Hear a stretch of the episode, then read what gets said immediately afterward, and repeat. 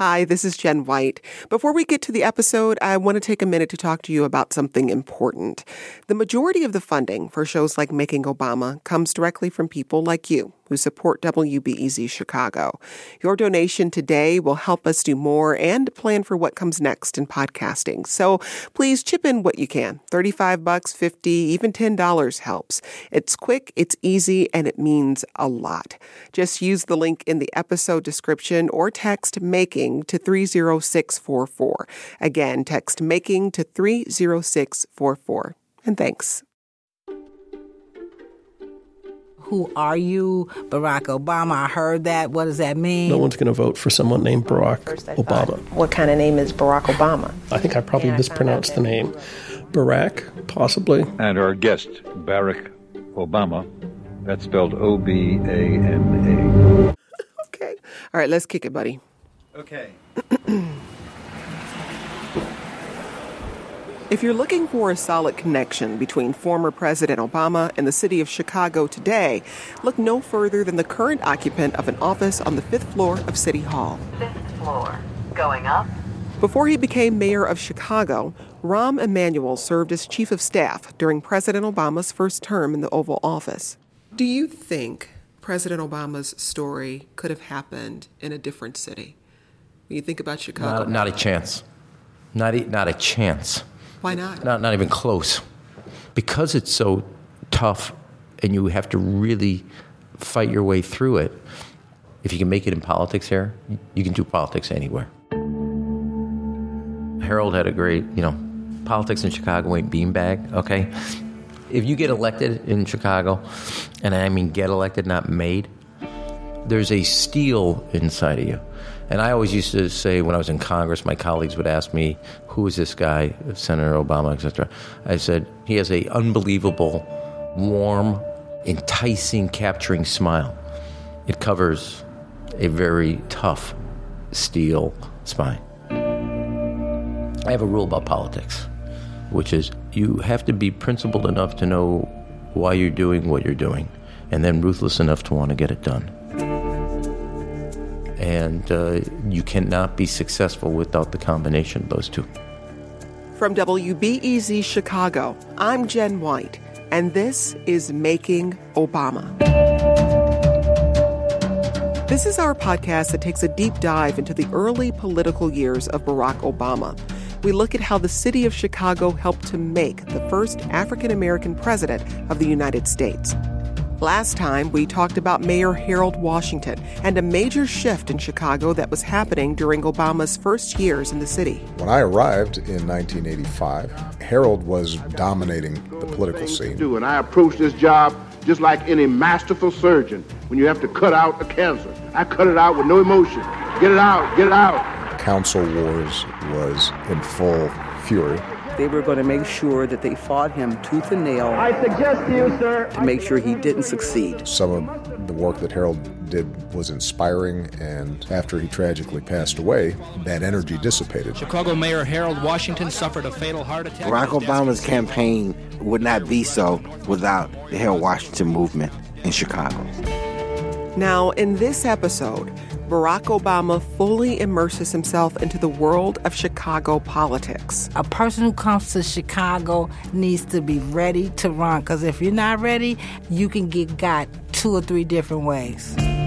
He's out of law school, he's building a career, and he's making some key connections. I introduced him to everybody I know. There wasn't anybody I left out. By the end of this episode, he's in his first elected office, but not without some drama and some hard choices. I was not as mad at him as I was at her. Yeah, in politics, you got to have a thick skin. Part 3 You Don't Say No to Barack. During this time, Barack Obama makes some allies who will stick with him through the rest of his political career. And we start with the most important one. When I met Michelle and got to know her family, everything that I had come to love about Chicago and the South Side seemed embodied in them. In the summer of 1989, after his first year at Harvard Law School, Barack Obama was hired to work as a summer intern at Sidley Austin, one of Chicago's most powerful corporate law firms. We have some 1,900 lawyers We have 21 offices around the world. And what's the firm's revenue at this point? It's in excess of $2 billion a year. Newton Minow is a senior counsel and former partner at Sidley Austin. Whenever a, a summer intern arrives at the firm, we assign a young lawyer who's been with us a while to supervise and mentor. And they decided that I should be his advisor, um, probably because we both went to the same law school. We were both minority students. Obama's advisor was Michelle Robinson, who had also graduated from Harvard. Here she is on CNN in 2008. And I probably did what a lot of people do when they hear about Barack Obama. First, I thought, what kind of name is Barack Obama? And I found out that he grew up in Hawaii. And I found that strange as a girl who grew up on the south side of Chicago. I had never met anybody who lived in Hawaii. So my assumption was this guy's got to be kind of weird, right? And then he walked into my office on that first day, and he was cuter than I thought he'd be. Was it love at first sight? No. the Obamas here interviewed on 60 Minutes in 2007. So I, I asked her out, and she uh, she said no. She was taking this uh, this whole advisory thing too seriously. Eventually, she gave in. The Obamas' early love story is pretty well known. There's even a movie about their first date, where the charming couple wanders through the city from art exhibitions to community meetings to a movie and a first kiss outside of Baskin Robbins. There is no Barack Obama without Michelle Obama. Barack Obama's close friend, Marty Nesbitt. I am sure he would say the world doesn't have the capacity to understand actually how important she has been to him. I'd tell him that over and over again, like, you know, you're probably half the man you are without without Michelle, and I know he would agree. We've talked to people about how important your wife and the Robinson family were. Can you talk about the role they played? Well, to see Michelle a product of this wonderful, loving family who was confident and didn't feel as if she had to choose between success as it was defined outside and staying true to her family and her community. That all felt right to me. It, fit. In Michelle, I found a partner who could go back and forth and in and out and integrate the worlds that I occupied as well. With Michelle, I could go into a Southside church or a basement you know, dance party, and she was comfortable there. We could go to Ravinia and you know, listen to the symphony and, and hang out with some partners at a law firm. There was a sense of someone who would always be secure and carry that part of the South Side and that part of Chicago that I loved with her wherever she went. In that sense, uh, you know, like hopefully any good marriage or partnership, the person more than the place becomes your home. In 1990, Obama returned to Harvard to finish his last year of law school, and he did well. He was elected the first African American president of the Harvard Law Review. It's the most prestigious student run legal journal in the United States. Obama here speaking in 1990. Although I'm honored, and I think people can say that my election symbolizes some progress, I think it's real important to keep the focus on uh, the, the broader world out there and, and see that. Uh, Barack Obama is the organization's first black president, and he has. It was a big deal. An article on Obama's election appeared in the New York Times the next day. He was offered an advance from a literary agent to write a book, and people wanted to interview him. Here's Obama in 1990 on NPR's Morning Edition. Presidents of Harvard Law Review generally go on to serve as a clerk, to a justice of the Supreme Court. Right that in your plans? Well, uh, you know, probably not actually. I think I'm more interested in uh, after practicing for two or three years to go either back into community organizing or uh, to go into government service or uh, politics at some stage. Harvard Law Review President Barack Obama. With that accomplishment, Obama was suddenly a very hot commodity, with lots of people wooing this young star from Harvard. The Harvard Law Review handled his calls. So I called the Law Review and um, asked was in. Judson Miner had formerly been Mayor Harold Washington's chief legal advisor. But in 1991, he was a partner at a small law firm that specialized in civil rights litigation. Miner had read an article about Obama and he was curious to know more about him. This young lady asked if this was a recruiting call, and I said, You know, truth of the matter is, I'm not quite sure why I'm calling, but I call it a recruiting call. And she said, well, Would you like to leave your name? And I said, Yes. And she said, Okay, well, you're number 643 or something. Eventually, Obama and Miner scheduled a lunch date. What he wanted to talk about uh, was Do I have any regrets in light of what I wanted to do? Having done it as a lawyer, have I thought about other routes that I might have taken? Do I think I was effective? Could I have been more effective? What were the options? And at this point in his life, Obama had a lot of options all of the big firms at that era, you had to have at least one black lawyer, and that black lawyer was assigned to get Barack. So their job was to convince him he'd be a terrible mistake for him to come to our law firm. But in spite of all the other proposals from Chicago's big firms, Obama asked Judson Miner if he could come meet people at his firm. We, we walked around, and, and I said something about, we'll keep in touch. And he looked at me and said, Oh, aren't you going to offer me a job? I said, well, I, you know, I really got to talk to my brothers and sisters and see what their reaction is. I suspect they're going to be interested. I'm guessing. And then we offered him a job, and he accepted. And accepting Judson's offer, Obama had some people to disappoint. He'd been offered a job at Sidley Austin, the firm where he met Michelle. He said to me, I'm sorry, I can't uh, take the job. I love you guys. Obama told then Sidley partner, Newton Minow, that he planned to go into some form of public service. I said, Well, that's good. I said, We'll try to help you. And he said, Well, I don't think you're going to want to help me when I tell you the rest of the story. Both of us were standing up, and he said, I'd prefer it if we both sit down. I thought, What the hell is this? So we both sat down, and he said, uh, I want you to know I'm taking Michelle with me. I said, What? You no good, worthless piece of. He said, Hold it. We're going to get married. I said, Well, that's different if you're going to get married. Otherwise, I would have killed you. Turns out Michelle had also been questioning whether or not she was on the right path with corporate law. She put feelers out for other potential opportunities. Richard M. Daley was the mayor of Chicago at the time, and his deputy chief of staff received a copy of Michelle's resume. And across the top, it had a rave review from Newt Minow, and basically it said, incredible young woman interested in public service, doesn't want to practice law. Valerie Jarrett is a very close friend of the Obamas. She would later serve as senior advisor throughout the Obama presidency.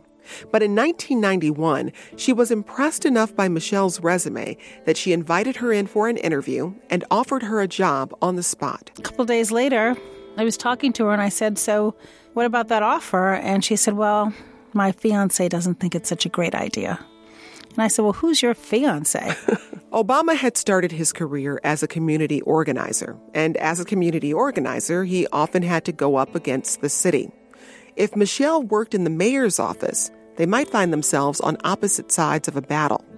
So the Obamas invited Jarrett over for dinner to get a sense of what Michelle's job would actually be like. It's a dinner I remember very well. They asked such thoughtful questions. Why did I think public service would be good for her in the mayor's office? And what they both communicated to me was a sense of to those who much is given, much is expected, and a desire to serve. After some deliberation, Michelle accepted Jarrett's offer and went to work in the mayor's office.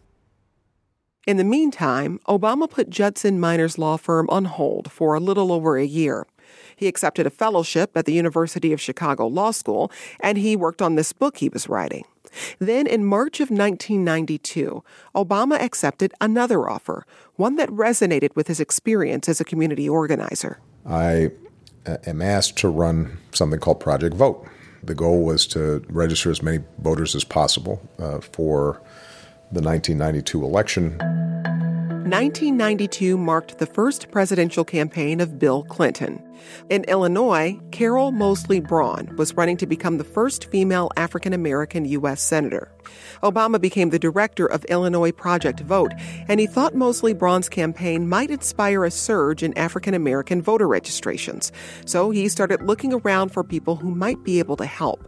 He was told to head over to the alderman's office of the 29th Ward, that's on the far west side.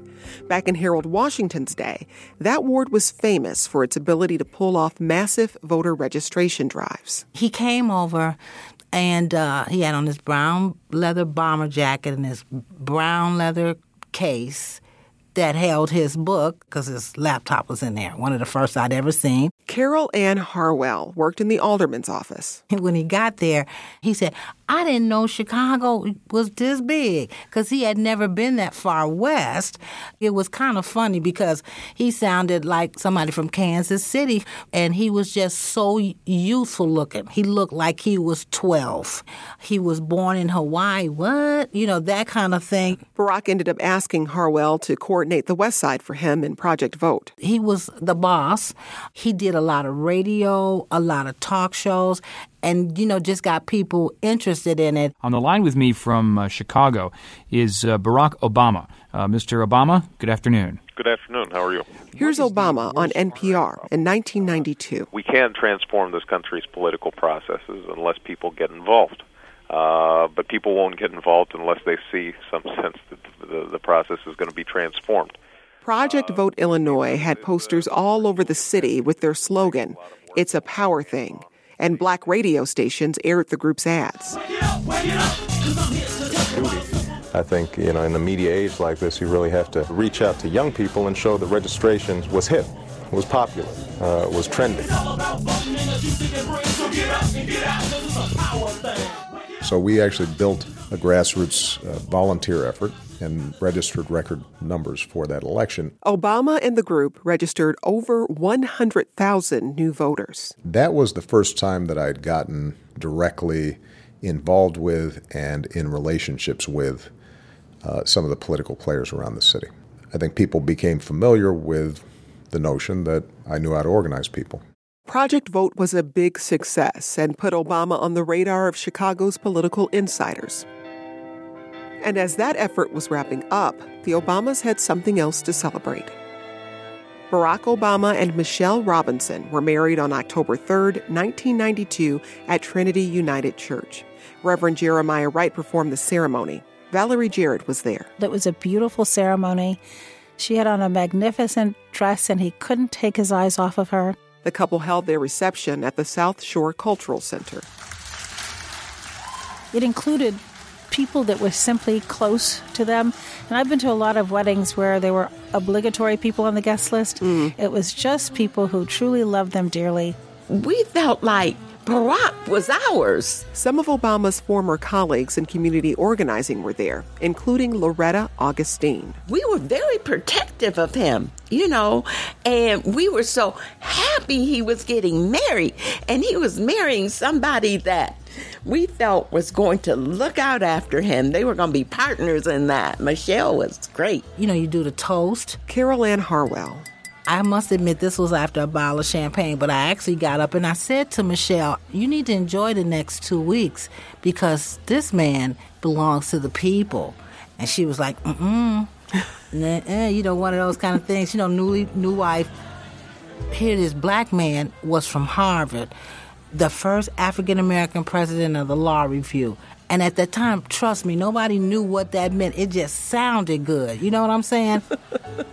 the couple moved around the room, greeting their guests. When they came to us and they were asking how we were, and everybody was treating us all right, and he says, Is there anything we can do for you? And I'm like, Not right now, but when you become president, we want to be at one of those inaugural balls. You said that to him. Of course, I said it to him. What did he say? He laughed and said, You've got it. For the record, 20 years later, Obama kept that promise to Loretta Augustine. When we were first married, our combined monthly student loan bill was actually higher than our mortgage. Yeah, we, we were so young, so in love. and so in debt. the newlyweds bought their first home in the Hyde Park neighborhood on the south side of Chicago. What do you remember about uh, Michelle and Barack Obama as a couple? um, cute. Community activist Jackie Grimshaw lived in the area. Later, the Obamas moved in next door to her. We have a local grocery store here in Hyde Park. It was called the Hyde Park Co-op. Yeah, run into Barack at the co-op where Michelle had sent him out to get a loaf of bread or whatever. So he was always on purpose. Hyde Park has a certain reputation. It's viewed as this kind of South Side bubble of progressive politics and affluence, partly thanks to the fact that it's the home of the University of Chicago. Liberal Hyde Park, you know, those eggheads. You know, I mean, there are all of us just regular people here too, but you know, you have that kind of reputation. Do you think it's gotten the reputation for being elitist? Oh, yes. People think of us that way but we're not. Some of the most progressive aldermen and progressive elected officials, including Harold Washington, came out of Hyde Park. Laura Washington is a longtime Chicago journalist. She says that if you're a budding African American politician, settling in Hyde Park is a savvy move. I think, ironically, the reason he settled in Hyde Park because Hyde Park was integrated. It wasn't a, an African American neighborhood. There was money in Hyde Park, but but it was also on the South Side. It needed to be on the South Side because it needed to be in the circle of black folks. So, Michelle and Barack Obama are in a neighborhood populated by longtime Chicago progressives and a fair share of young professionals. By 1993, Obama is commuting to downtown, working full time for Judson Miner's civil rights focused law firm. Did you get the sense that he enjoyed practicing law? I, I know you say he was good at well, it. He liked the outcome. I think that there were elements of the practice of law that he clearly did not like. He didn't like the game playing that goes on. Here's Obama from an interview at the time. There's a continuity between the work that I did with Project Vote, uh, the work that I did as an organizer that originally brought me to uh, Chicago, and the work that I'm doing now as an attorney. And uh, and so you know I'm very excited by it. Well, it's interesting. I mean, Barack, when he came back here, he was kind of a rock star to begin with, but then he began to be more than just a lawyer. Marilyn Katz is a longtime progressive activist and PR consultant in Chicago. She first met Obama through Miner's law firm. People began to call on him more than Judd or anybody else in that law office as a speaker. His organizing days had translated into an interest that was broad and deep and rooted in law and experience, which was really different. By 95, his opinions appear to come from a very deep well. They're not only well thought out, but they're well regarded. By the mid 90s, Obama is invited to join multiple boards of prominent organizations throughout the city.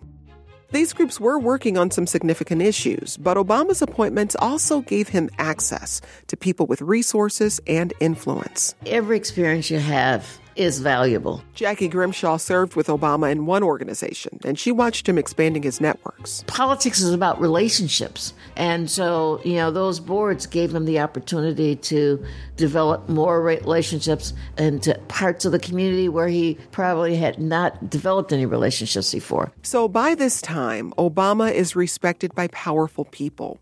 He's getting noticed. His name is out there. He's becoming someone with real credibility. And that means he can make his next step. And uh, do you have any plans to run for political office?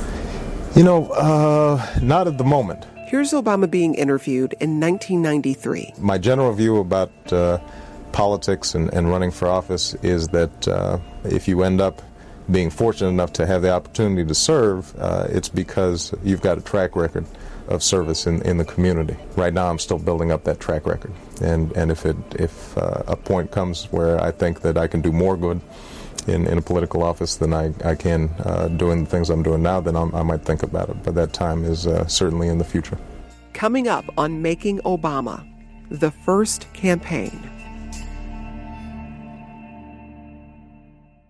Sometimes you just need a quick overview of the news. Meantime, it was chaos today at the Chicago City Council. A Chicago cop with a controversial past is running for judge. Other times, you're looking for a deeper understanding of what's going on in the city. Wow, that's so. No one has asked me that question. The Rundown podcast has all of that, and it's Chicago based, so you know what's up in your neighborhood and across town.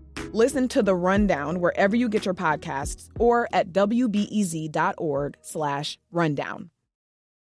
The president and I had, you know, similar backgrounds, single parent families. We both went to private schools where we were one of just a handful of minorities. We both played basketball all through high school. Marty Nesbitt is one of Barack Obama's closest friends.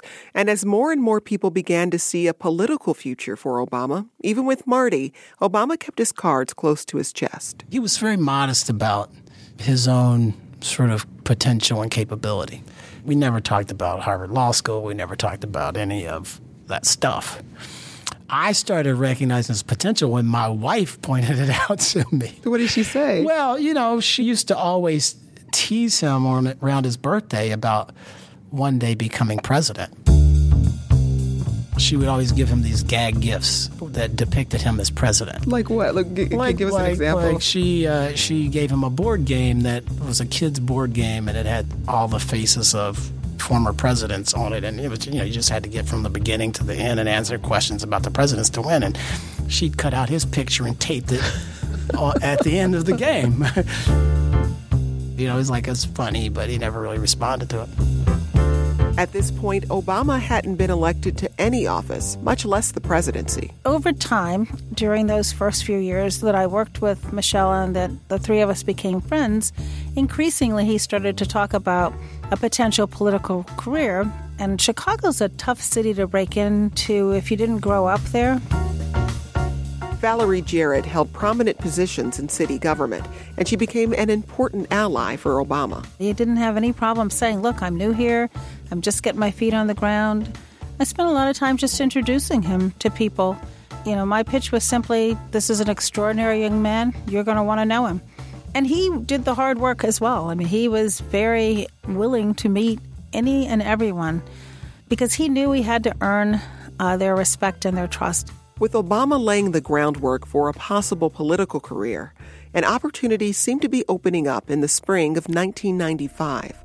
Here's what happened. Congressman Reynolds came to court for a procedural hearing. But The indictment alleges that the congressman began an unlawful sexual relationship with a girl who was 16 years old in 1992. Congressman Mel Reynolds, who represented parts of Chicago's South Side, was indicted on multiple charges of sexual assault and abuse of a young campaign volunteer. In America, you are innocent until proven guilty. And I will not be proven guilty in this matter because I'm innocent. As it became apparent that the charges against Reynolds might lead to an actual conviction, Illinois State Senator Alice Palmer announced that she was going to run for Reynolds' seat in Congress.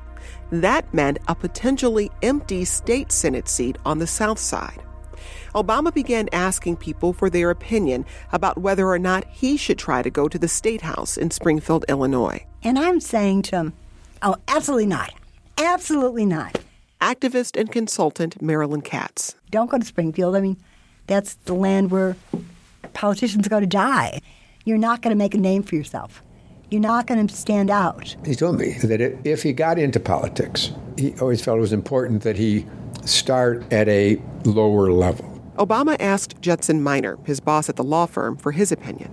You feel that this is a good starting point, go for it. Don't spend the rest of your life wondering what you should have done. But before he decided to enter that race, Obama had to publish that book that he'd received an advance for. Now, the book was supposed to be about voting rights. Instead, it became Barack Obama's autobiography. He published it at the age of 33. Uh, originally, uh, it was going to be very much a uh, an academic book. Obama in 1993. It ended up being a reflection on what it means to be uh, a black man in America and, and, and, and issues of fatherhood and issues. What did you uh, witness about how that writing process was going for him? well, it wasn't going very well in the beginning. I think upon reflection after having read the book, I realized how challenging that book was for him, how emotional it was, how he had to come to terms with his own childhood and young adulthood in a way that he hadn't prior to writing the book. Valerie Jarrett hosted a book release party for Dreams from My Father at her parents' home. I had to twist arms to get our living room full, uh, and full in that living room is about 40 or 50 people. Why did you have to so, twist arms? Why, why the arm Nobody had heard of him. Nobody really understood why they had to come to this book party. And I kept saying, It's a great book. He's a wonderful person. Trust me. Now, when I talk to people who remember having been there, of course, their memory of it is very different. They're like, well, of course I wanted to go to that book party. I couldn't wait to meet Barack Obama. Good evening. Thank you very much. In the beginning, interest in the book was pretty low, but Obama did the rounds. I noticed today as I was in the hotel room getting ready that uh, Colin Powell is also here today.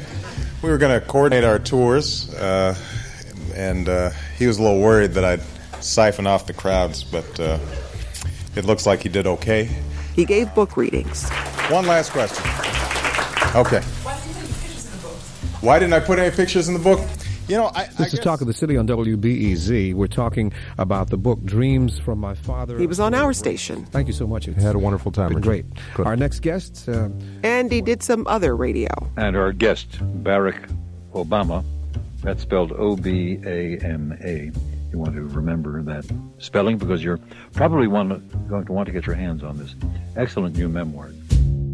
He just called me one day because he always called me by my last name. Hey, Harwell, this is uh, this is Obama, and I'm like, yeah, what's up, dude? With the book published, Obama returned to the idea of that state senate campaign. He asked Carol Ann Harwell, his former colleague from Project Vote, if she might be able to help out. He said, I'm thinking about running for state senate. And I was like, Really? On top of everything else you're doing? He was like, Yeah. And he said, You know what I need you to do, Harwell? I need you to come over here and I need you to run this thing for me. I don't know a lot about politics, and I don't know a lot of people that I trust to run this except for you. So, what made you say yes? You don't say no to Barack. Harwell became Obama's campaign manager for his Illinois State Senate race. Now, the seat that Obama was going after was the one held by Alice Palmer. You have to realize who Alice Palmer was. My name is Alice J. Palmer. Here's former state senator Alice Palmer speaking in 2000. I represented the 13th district on the south side of Chicago. She was the late. She was it. She was Miss Progressive, hands down. I had been elected ward committeeman in 1988 in the aftermath of Harold's death. She was loved by all the progressives around the city of Chicago. She was so respected by her community. Uh, I served on um, education committee. For her to select him was just like saying, "This is it." When you decided to run for state senate, you were endorsed by then State Senator Alice Palmer to take over her seat. How did she know you were interested in running? Well, uh, Alice was a good person and uh, a good state senator.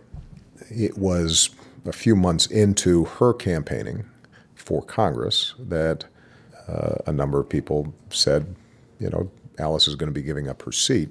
Would you be interested in potentially taking uh, her place. And I talked it over with Michelle. She cooked for us. It was so nice. She made me a nice salad, and Barack told me, "Make sure you tell her it's good." And it's really good, Michelle. One evening, Obama brought Harwell over to the house to help sell Michelle on the state senate run. We talked her into it. And Michelle's whole thing was this was public service. And she was married to a potential prominent attorney. Not to say that she was selfish, and that's not the way I'm saying it. I'm hoping it's not coming across that way. But she just felt that Barack was doing a lot. And so it was like, we can do this, and I promise you, we'll get this done, and he won't be gone away from home a lot. you know? I thought the idea of this as an entry level political position made sense because it was part time. I could continue to practice law and to teach. And uh, if, in fact, Alice was endorsing me, then I thought uh, I'd have a pretty good chance of, of winning. So they had a plan. Alice Palmer would run against indicted Congressman Mel Reynolds during the regular election cycle, while Obama would run for Palmer's vacant state Senate seat. But then, a Sutton court ruling in Reynolds' sex scandal case changed everything. The ruling came as a stunning blow to Reynolds. Jurors convicted the congressman of everything charged of having sex with Beverly Heard while she was underage, of soliciting child pornography, and of trying to undermine the investigation into the crimes. I'm Shirley Jihad, WBEZ News. There is one announced candidate for the second congressional seat, State Senator Alice Palmer. We talked to her here on WBEZ Chicago. Alice Palmer appeared on our station to tell voters why she'd be the best person to replace Mel Reynolds. What people are going to be looking for is a person in whom they can have confidence. I am less of a talker than I am a doer. I'm a worker bee, not a queen bee. Just a few days after this interview, Mel Reynolds resigned. A special election was quickly called to fill his congressional seat and Alice Palmer suddenly found herself facing some unexpected competition. Illinois Democratic Senate leader Emil Jones entered the race, and Jesse Jackson Jr., the son of Reverend Jackson, announced his candidacy. Now, this early special election presented both a challenge and an opportunity for Alice Palmer. She was now running against some higher profile candidates, but if she lost the congressional race, she still had time to go back and run for her state Senate seat again. And so, what that meant was she could hedge her bets and run for Congress. If, in fact, she didn't win, she could then file and uh, retain her state Senate seat. And I was aware of that. She was aware of that. Because of that, I actually uh, went to her and I said, Look, I understand that you had endorsed me and you had said no matter what that you weren't going to uh, want to retain your seat, but now you have that option. If you're going to do that, let me know now because once I announce, I start raising money, I've got staff, we've done a lot of work, it'll be hard for me to pull out. Are you sure? And she said, Yes, absolutely, I'm sure. A week after the special election was set, Barack Obama announced his candidacy for the state Senate at the Ramada Inn in Hyde Park on September 19, 1995. It was beautiful. Everybody was there. It was almost like a black tie. Seriously. And Alice actually announces that this is a young man. She told us all about him, that he was the first Harvard Law Review, blah, blah, blah. Alice Palmer said to the crowd, quote, In this room, Harold Washington announced for mayor. Barack Obama carries on the tradition of independence in this district. His candidacy is a passing of the torch. And I'd like to introduce to you the person I would like to take my seat. His name is Barack Obama. With Obama officially in the race, he could start raising money. And those past wealthy connections in the legal world paid off. We had a fundraiser for him uh, here in this apartment. Obama's friend and supporter, Newton Minow. And I must say, he was terrible. he was terrible. Yes. he stood before the fireplace and people would ask him questions, and he'd give a long academic, on the one hand, on the other hand, answer. He was not crisp or precise, and he was just beginning. He, he, he was not up to it at that point. But with some practice, Obama's fundraising efforts started to deliver. His campaign spent thousands of dollars setting up an office. They bought phones, supplies, some computers, and they started producing campaign literature. But Meanwhile, in Alice Palmer's campaign, her backers began to get nervous. Jesse Jackson Jr. was raising some serious money, and he had real name recognition. She didn't think she could win against Jesse Jackson Jr. because of his father. Timuel Black is a historian and community activist. He'd been a longtime supporter of Alice Palmer. We could tell Alice what to do in the state senate and she would do that. Some in Palmer's camp were a bit disappointed with the deal that she'd struck with Obama. We did not know that she had made this agreement. Well, because of her seniority in the state senate, we thought that we could talk with Barack and he would back away. So one night in November, Obama was summoned to a meeting with Alice Palmer's closest supporters.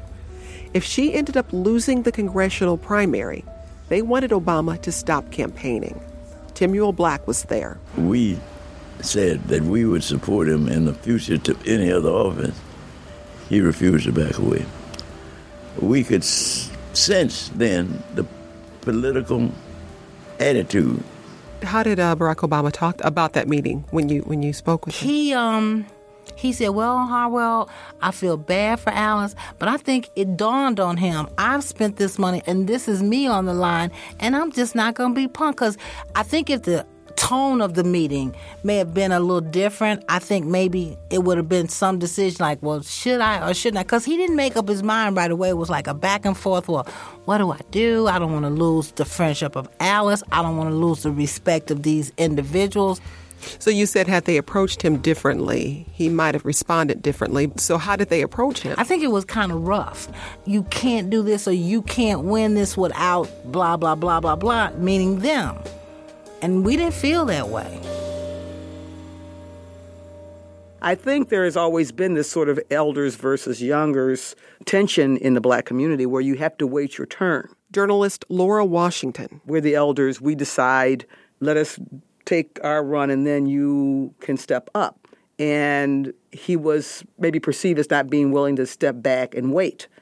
I think his response would be, We had an understanding and I'm entitled to run too, and I'm going to run. It might have a little bit to do with generational politics, but it's also had to do with this is a deal is a deal. I didn't ask for this. You know, Alice offered this to us, and if not now, when? Like, who do they think they are? Despite the pleas of Palmer's supporters, Obama pressed on with his campaign. Now, in order to get on the ballot in Illinois, you need a certain number of petitions or signatures from registered voters in the district. So, in the late fall of 1995, Carol Ann Harwell and Barack Obama headed out into the neighborhoods. I told them a good candidate gets at least the signatures that they need. You don't ask volunteers to do something that you wouldn't do. It's time for some Chicago Politics 101.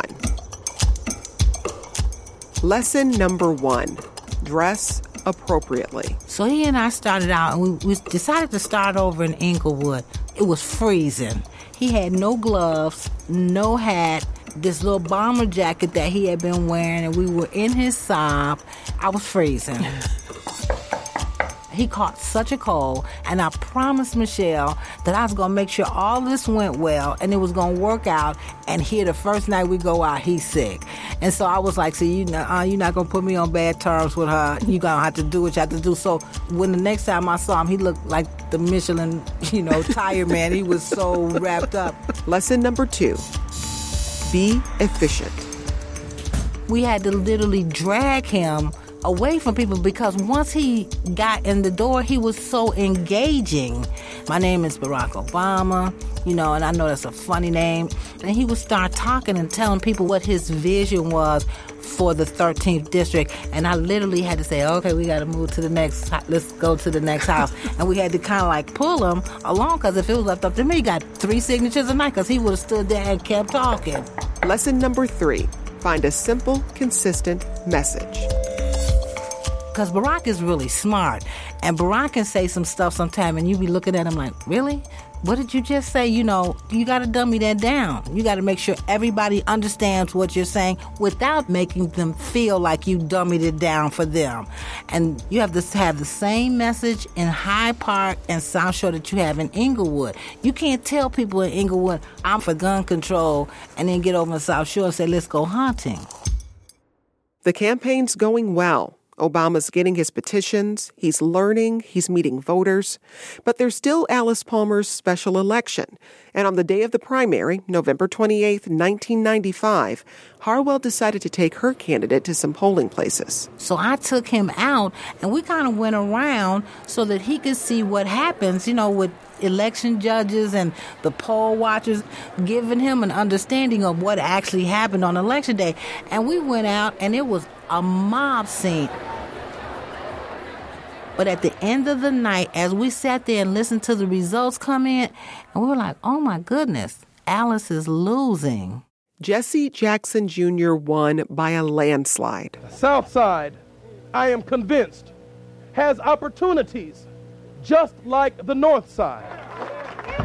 Alice Palmer finished a distant third place. The people have spoken, and I accept their decision. And to this end, I still pledge my energy, my intellect, and my heart. Barack, though, had a hard time sleeping. He couldn't sleep. He called me Harwell. I don't know about this. I need to talk to Alice. Then call her. After her loss, I check back with her and I say, Are you still committed to uh, supporting me? And I was having trouble reaching her. so people started getting a little nervous in my camp. So he talked to Alice, and Alice said to him, according to what I was told, Alice said to him, I've told you you can run for the seat, run for the seat. Coming up on Making Obama, Alice Palmer changes her mind. Sometimes you just need a quick overview of the news. Meantime, it was chaos today at the Chicago City Council. A Chicago cop with a controversial past is running for judge. Other times, you're looking for a deeper understanding of what's going on in the city. Wow, that's so. No one has asked me that question. The Rundown podcast has all of that, and it's Chicago based, so you know what's up in your neighborhood and across town. Listen to The Rundown wherever you get your podcasts or at wbez.org slash rundown. We've talked to a lot of people about Alice Palmer being removed from the ballot, and there's so many different versions of that story. What do you think about the way that story has been told? I'm not sure how the story's been told. I can give you sort of the definitive version of events as I saw it, which is fairly straightforward. I think a combination of her supporters, people who felt very strongly that she had been a good senator, they were disappointed in her losing the congressional seat, but wanted her to stay in.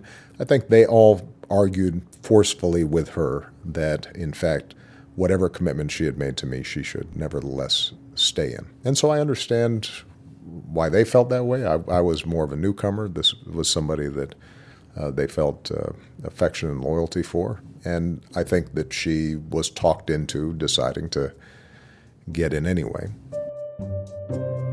With Alice Palmer re entering the state Senate race, an easy win for Obama suddenly seemed much more uncertain. Alice Palmer became a threat. There was a part of me that said, I wouldn't have come this far if it, this hadn't been an open seat and she hadn't uh, endorsed me. Uh, but there was also a part of me that felt as if I had, on multiple occasions, uh, tried to confirm this endorsement. And I had a lot of people at that point who were committed to me and had put in a lot of energy, and I felt uh, that I had an obligation to them as well. I had to make a decision, which I wrestled with actually. The decision the former president is talking about was something that would color his early political career. It sent a message to others about what kind of politician he was, and it had everything to do with getting and keeping your name on the ballot.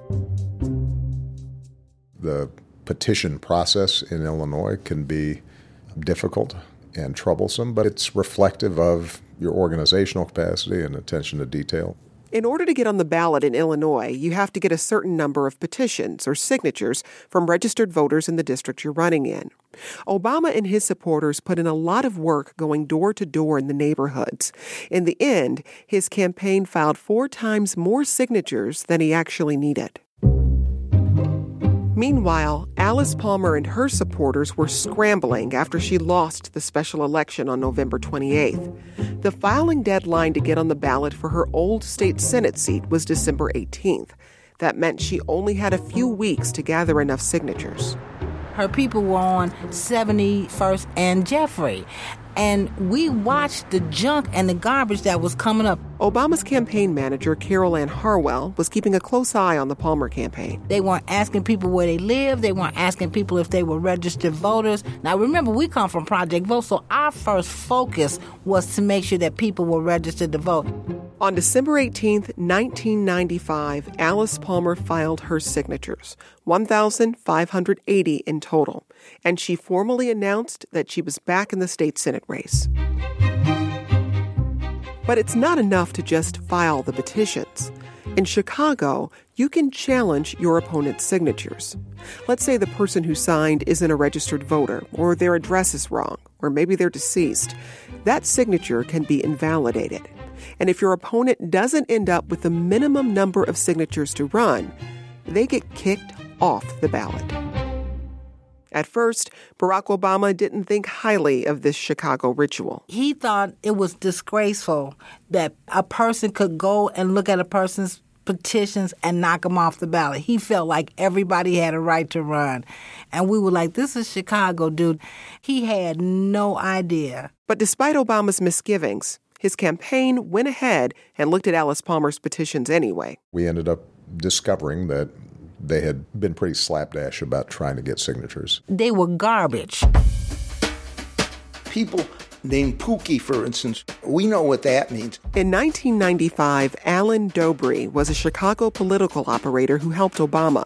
He was interviewed by NPR in 2008. It means somebody got a bunch of kids from the local high school to circulate the petition, and they put down their name as Pookie. Superman, Pookie, Kadunk, Mickey Mouse, uh, Mighty Mouse. I should have done a race to see which one of them won.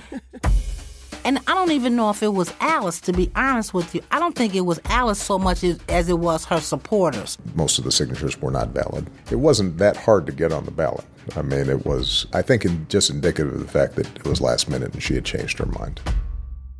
So, after seeing Alice Palmer's petitions, the Obama campaign had to make a decision. Do we challenge her signatures and try to knock her off the ballot?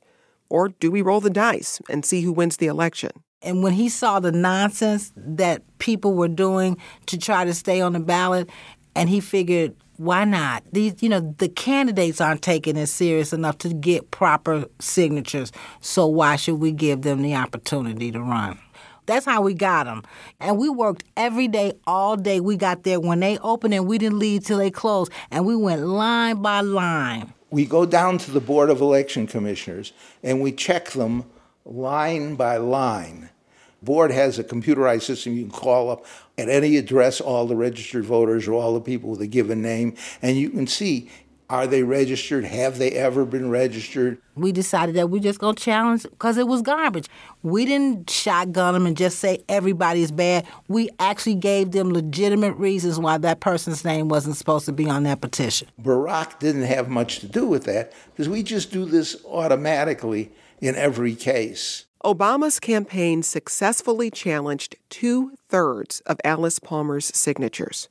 Her name was removed from the ballot journalist Laura Washington. And a lot of progressives, a lot of reformers, a lot of people who supported her and him thought that that was dirty politics and unbecoming of him because he was supposed to be this rising star who was a progressive. How could you go resort to the old Chicago way to knock our old friend Alice Palmer off the ballot? How did you all feel? How did you feel about him challenging those signatures? I was angry at him, but not upset. Alice Palmer supporter Timuel Black. So I wasn't surprised at him. That's political behavior, as far as I can see.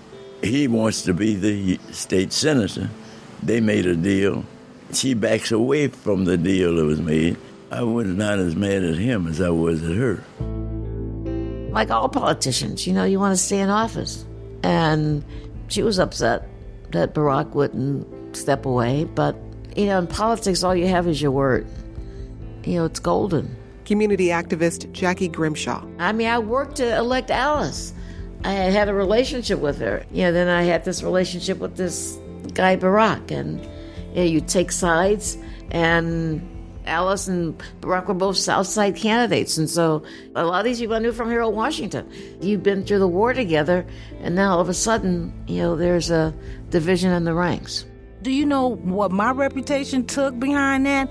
For years, for years, I was the subject of a conversation because it seemed as though I squashed the last female good uh, representative that we had. I just felt like whenever I went around a group of women, they were just going to hit me in the head. With Barack, I think it hurt him. The fact that, you know, somebody who had given him the seal of approval now made him the bad guy you know, it has to affect you. But, you know, in politics, you got to have a thick skin. What about the relationship between Alice Palmer and Barack Obama? I don't think there is one. Now, going back, she never forgave him for not stepping aside. She still doesn't like it.